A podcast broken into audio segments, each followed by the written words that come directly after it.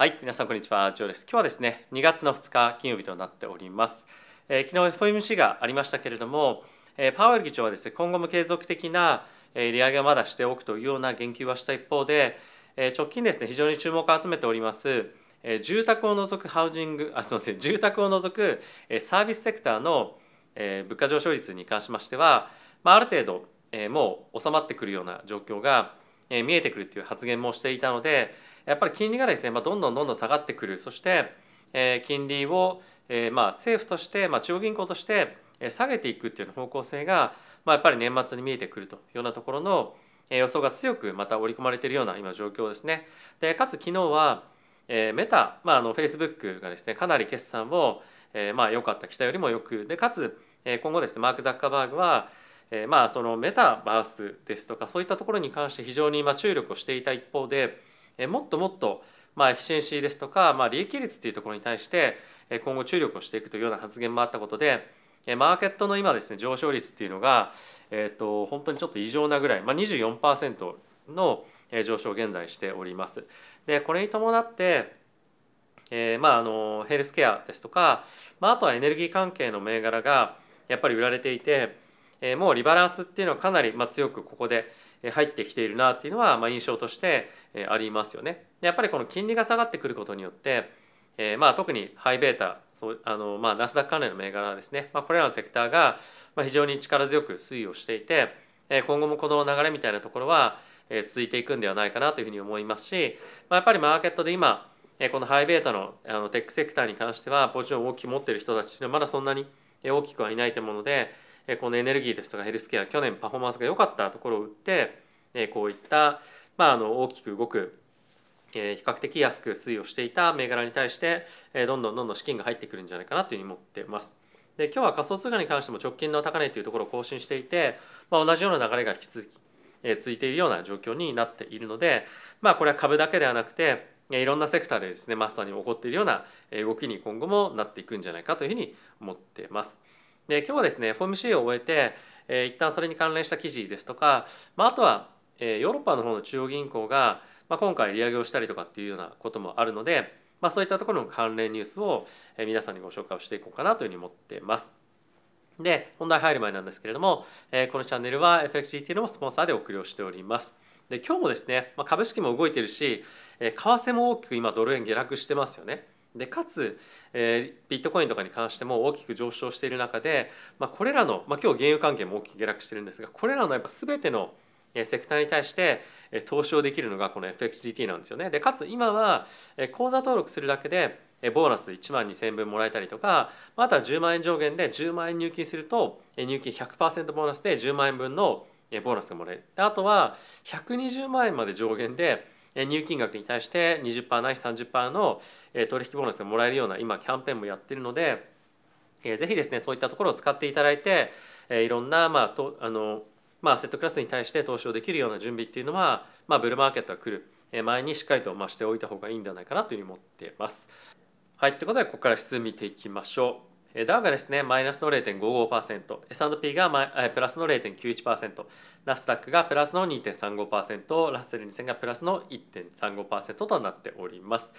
はい、で米国の金利なんですけれども、えー、今日はもうじゅうにベースの下落となっております。で、まあ、ドイツもイギリスも大きく金利上げたんですが、まあ、あの見通しというところがですね今後は金利を下げていく方向にまあ向かっていくということで、かなり金利が今どんどんどんどん下がってきていると。でこれによって一応ですね、まあ、あのアメリカの金利は下がったんですけれども、まあ、それ以外の国の金利の方が下がっているということで、まあ、一応今ドルが買われているような状況にはなっていますが、ドル円という観点で見るとドルが売られているような状況で、現在 ひゃくにじゅうはちてんろくきゅう というところまでドル円が下落をしてきております。で原油なんですけれども、今日はまた ななじゅうごてんはちはち というところまで大きく下落をしております。で一応今日ドルがまた上がってしまっているということで、ゴールドはですね ゼロてんはちパーセント 下がっているんですが、まあ、一応全般的なリスクアセットの上昇というところはまあ継続していくと思いますし、またこのゴールドとかの上昇に関してもまだ継続していくんではないかなというふうに思いますが、まあ、やっぱりちょっとにせんドル近辺っていうのは結構前回も上値が重くなったポイントではあるので、まあ、ゴールドをどんどん攻めるというよりも株式ですとか、まあ、あとは仮想通貨金利っていうところに、まあ、金利は為替か為替っていうところに、えー、もっともっと資金を張ってもいいのかなというふうに僕は思ってます。はい。でこちらがですねドルインデックス、今日はドルの金利は下がったんですけれども、それ以外の国の金利の方が大きくもっと下がってしまったことによって今ドルが買われていると。で今日はですね本当にナスダックがまあ強くて、まあ、こんな感じで大きく吹っ飛んでるような感じになってるんですよね。でやっぱりちょっと上髭が伸びているのは気になるポイントではある一方で、まあ、やっぱりあのパウエル議長の発言を受けて、まあ、本当に印象的なのがあのまだまだ利上げはするよっていうふうに言っておきながらも、まあ、やっぱりサービスセクターの物価上昇っていうのはある程度終わりが見えてきてるっていうのは、まあ、本当にマーケットがリスクを取ろうというふうに改めて強く思った一言ではなかったんじゃないかなというふうに思います。まあ、あとはさっき見た通り、まあ、鉄関連の銘柄が非常に強いということで、えー、まああのここまで大きく沈んでいた銘柄が、まあ、息を吹き返してくる。でかつガファムに関してはもう終わったのかなっていうようなあの結構発言もいろいろとあったと思うんですよね。まあそんな中でメタが非常にいい決算というか、まあ、予想よりも良かった決算というところで、今後また、まあ、そういったメガテックが注目をされていくような相場になっていくんではないかというふうに思っております。まあ、あとはですねもう一個僕はちょっと注目して見ておきたいポイントとして、えっと、よくこのチャンネルでも取り上げたのがこのアファームとかアップスタートの銘柄ですよね。これらがついに本当に本格的な上昇になっていくのかなというふうにあのちょっと見えなくはないんですけれども、やっぱり経済が今後回復してくるというか、金利がやっぱりどんどんどんどん下がってきて、消費者に対して金利の面の負担が今後長期的にまあ少なくなってくるようであれば、こういった事業に関しては戻ってくる可能性がなきにしもあらずなのかなというふうに思います。ただしこれらの銘柄に関しては結構ですねあのリセッションとかの影響っていうのを強く受ける可能性もあるので、まあ、ちょっと注意が必要ではあると思うんですけれども、まあ、年末にかけて金利が下がってくる利下げが行われるということであれば、まあ、こういうような、まあ、かなり本当に売り込まれている銘柄に関しては今日アファームアップスタートともに じゅうななパーセント ぐらい上昇していたりですとか、まあ、あとはですね他にちょっと見ておいて面白いなというふうに思ったものがえーとですね、どこだっけな、はい、ありましたね、まあ、メタ にじゅうにパーセント 上昇していますし、まあ、あとはですねその他にも個別銘柄で、えーまあ、いくつかあるんですけれども、例えばこの、まあ、ストラとか、まあ、本当に、まあ、チャートだとほとんど上がってないようには見えるんですけれども、まあ、かなりやっぱりショートが入れ込まれている銘柄に関しては、まあ、ショートカバーを中心に、えー、買い戻しが入っているっていうのは、まあ、結構あの動きとしてはあると思うんですよね。なので、まあ、コインデスクとかもあコイン、まあ、コインベースもそうですね、まあ、こんな感じで、えー、大きく上昇していますので、まあ、この、えーまあ、結構ショートが入っていそうな銘柄で、えー、去年大きく売り込まれた銘柄っていうのは、えーまあ、本当にもっともっと大きな上昇を、えー、する継続的にしていく、えー、可能性っていうのも、まあ、あるという観点からも、えー、注目をされるんではないかなというふうに思うので、まあ、ショートの比率どれぐらい入ってるかっていうのも一つ見ておいても面白いんじゃないかなというふうに思っています。はい、でここから皆さんと一緒にニュース見ていきたいと思うんですが、えー、昨日の エフオーエムシー を受けてですね、えーまあの記事なんですけれども、えー、マーケットは、えー、今フェットの言ってることっていうのは、まあ、結構その半分、まあ、嘘、まあ、ブラフとかっていうふうに言いますが、まあ、ブラフしてるんじゃないかっていうようなことを、えー、言ってると。でこれどういうことを言ってるかっていうと、えー、パウエル議長は継続してまだ利上げを行っていかなければいけない状況にあるっていうような発言を、まあ、冒頭にしてましたよね。ただしもう次のさんがつの エフオーエムシー でもうある程度利上げは終えてしまうでしょうというのが今のマーケットの織り込み状況にありますと。でかつこちらにもあると思うんですけれども、でこちらにパウエル議長のコメントがあるんですけれども、 I'm not going to try to persuade people to have a different forecast, but our forecast is that it will take some time and some practice じゃなくて patience and that we will need to keep rates higher for longer というふうにあるんですけれども、まあ、あの人々に対して自分の意見を、まあ、認めさせるつもりはないですけれども、まあ、今の状況を鑑みる限りまだまだやっぱり利下げには時間がかかりますし、引き続き、まあ、高い利回りを、まあ、利回りというか利率っていうのを長い期間継続していかなければいけないっていうのは、まあ、彼のビューですよというふうに言ってるんですよね。まあ、これはあのマーケットはもう完全無視しているような感じかと思うので、まあ、これは一つ面白いポイントにはなっているんじゃないかなというふうに思います。ただしもう一点ちょっと気になるポイントというか面白いなというふうに思っているポイントとして、えー、こちらかな、えー、あるんですけれども、えもっと下か、はい、ここですね、えーと、株式マーケットだったりとか、えー、仮想通貨のマーケットの人たちっていうのは、えー、もう今マーケットは、まあ、金利のマーケットが利下げを織り込んでますよね。もうそれを完全にメインのシナリオとして、えー、取引をしているっていうのが、まあ、今の状況ですと。だからまあ彼らはブルマーケットに向けてどんどんどんどん仕込んでるわけですよね、まあ、もしくは買い上がってってるわけなんですけれども、一方債券の投資家に関してはまだまだやっぱりコンサバな人が非常に多い、まあ、代表格なのがブラックロックなんですけれども、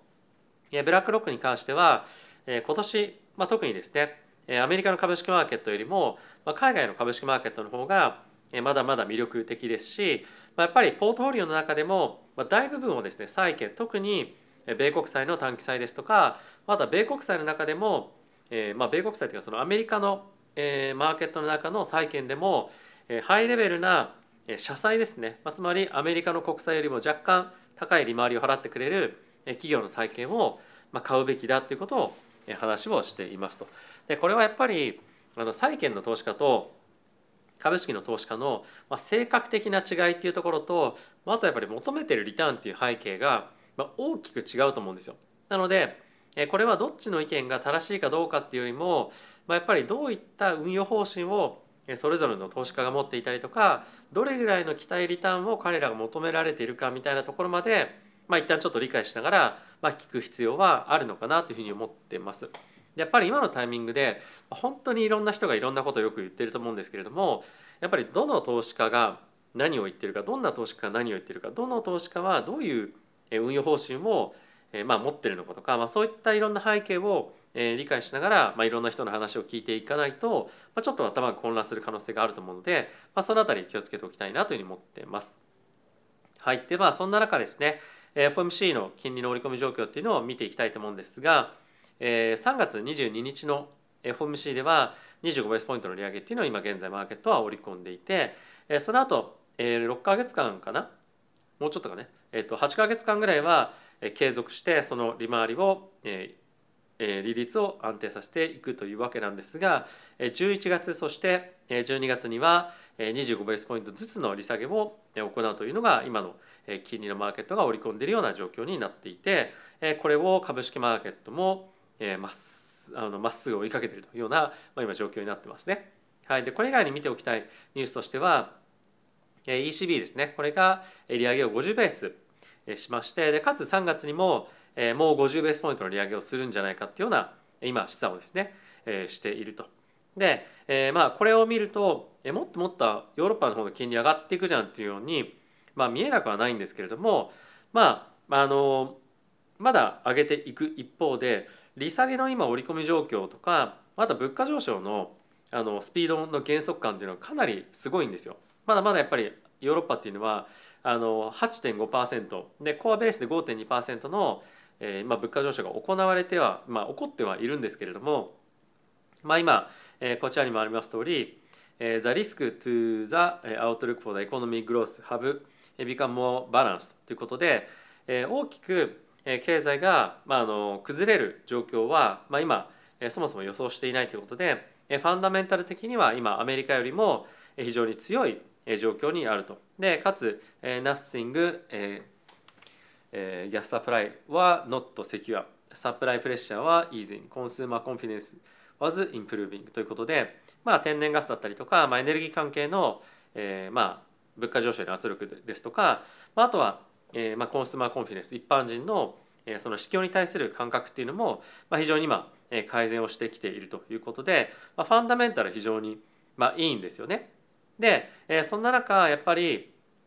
えっとまあ、利上げの必要性みたいなところが、まあ、急激に今年の後半にかけてどんどんどんどん下落してくるんじゃないかっていうようなことが予想されているので、まあ、アメリカよりも早い、えーまあ、その金利今まだまだ にてんごパーセント で次ごじゅうベース上げたとしても さんパーセント なので、まあ、そこから下がってくるスピード、もしくはその下げる必要性みたいなところが、まあ、ある程度、まあ、早くあの利下げがまあ終わるんじゃないかということで、えー、まあその利下げを今マーケットが織り込んでいるということですね。でかつまあバンクオブイングランド、イギリスの方もそうなんですけれども、えー、こちらごじゅうベースポイントの利上げをして、えー、かつですねあのマッチシャロワーリセッションということで、まあ、リセッションのリスクっていうのが非常に低くなってきてますよ。でこれやっぱりアメリカよりもファンダメンタルは非常に、えー、まあ硬いという中で、こちらもイギリスあの イーユー の方と同様で年末にかけてもうすでに利下げが今行われるような今予想になっていると。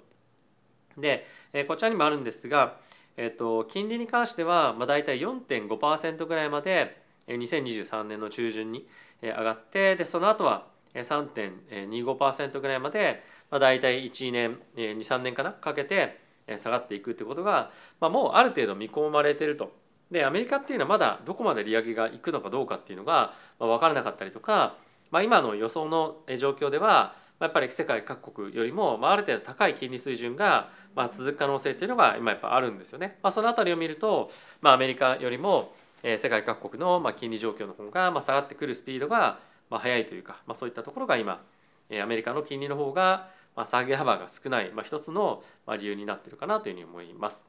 はい、でもう一個面白いなと思ったのが、さっきもちょっとお話をしました通り、メタですね、今回 にじゅうごパーセント ぐらい今株式上がってますけれども、マーク・ザッカーバーグがちょっとメタメタバースに関して非常にフォーカスすることが多かった中、まあ、ここ最近はちょっと珍しかったかもしれないんですけれども、まあ、もっともっとシャープに経営をしていきますよと、まあ、つまり何を言ってるかというと、まあ、コストカットですとかもうエフィシエンシー効率的な経営をもっともっと目指していきますと。でこれはあのもちろんコストカットっていうところもそうなんですけれども、えー、こちらにもあります通り、まあ、ミドルマネージメント、つまり中間職っていうのを、えー、どんどんどんどん排除して、えー、その上下の、まあ、そのマネージメントと下の人たちのコミュニケーションをもっともっとスムーズにやっていくということも言及していたりとか、まあ、あとはですねソーシャルメディアを経営をしていく中でもっともっと エーアイ に対して注力をしていくということも話がされていましたので、まあ、このメタバース一辺倒の、まあ、イメージよりももっともっとやっぱりその エーアイ とかを取り組んでいくというようなことに対しても一定程度の交換というのがあったんじゃないかなというふうに思います。でやっぱりですね今ちょっとマーケットいろんなところであの、まあ、テレビとか見ていてもそうなんですけれども、まあ、仮想通貨というか ウェブスリー の産業に関してはまだ実際にユースケースが本当に乏しいとような意見が非常に多い一方で、 エーアイ に関してはもうそこにどう使うかっていうのが、まあ、すごくイメージしやすいですよね。でチャット ジーピーティー でしたっけとかもあって、まあ、やっぱりいろんなところで話題になっているということもあるので、その一見投機的に見える商品と、まあ、投機的な一見というかまあ投機的に見える商品と、まあ、エーアイ っていうところの、えー、まあ注目度があの両方高い一方で、実際にその産業に与えるインパクトみたいなことが短期的に見ると、まあ、エーアイ の方が非常に大きく見えるということで、まあ、注目が徐々に徐々に エーアイ の方に移っているような感じは若干やっぱあったりするのかなというふうに思います。でその一方でちょっと今日はニュースとしてはここではご紹介してませんけれども、中国がなんとですね仮想通貨のバン禁止を解除しようかっていうような今議論が出てるんですよ。というのもやっぱりこのブロックチェーンとか ウェブスリー っていう分野に対して中国国内で人材が育たなかったりとかナレッジがたまらなかったりとか、そうすることによってものすごく金融の世界で遅れる可能性がありますよねというような懸念が今出てきているので、もしかすると近い将来中国の方でそういった禁止規制みたいなものが若干緩まる可能性があるんではないか。そうするとますます仮想通貨の資金の流れがどんどん激しくなるというか強く流れていくような可能性もあるので、まあ、そういった観点でも、まあ、今 エーアイ と ウェブスリー っていうのは、まあ、両方見ておいても面白いのかなというのは思っております。はい、ということで皆さん今日も動画ご視聴ありがとうございました。また次回の動画でお会いしましょう。さよなら。